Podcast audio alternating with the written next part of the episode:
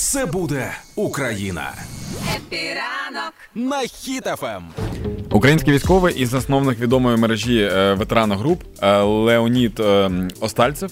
Він виклав переписку з мамою. Так. Ти, напевно, її читала вже. Так. Е, Нашим слухачам розповім. Переписка така: мама питає, де шапка? Він такий, ну мам. Вона така, не мамка, шапка, зверху каска. Він такий, я несу смерть, мамо, чого ти мене щимиш? Не бачу причин нести її без шапки. І це. І це чудово, тому що Клас. реально мама залишається мамою в будь-якому віці, навіть якщо твій син е, суперсерйозний військовий, і він може нищити ворога голими руками, але мама скаже, помий руки після цього. Ти помив руки, не сідай за стіл, доки не помиєш руки.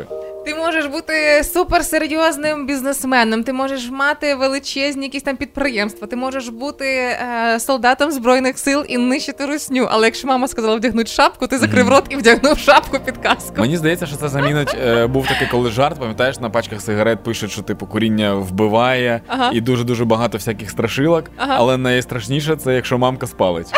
Типу така сама штука. Така сама штука буде і з шапкою.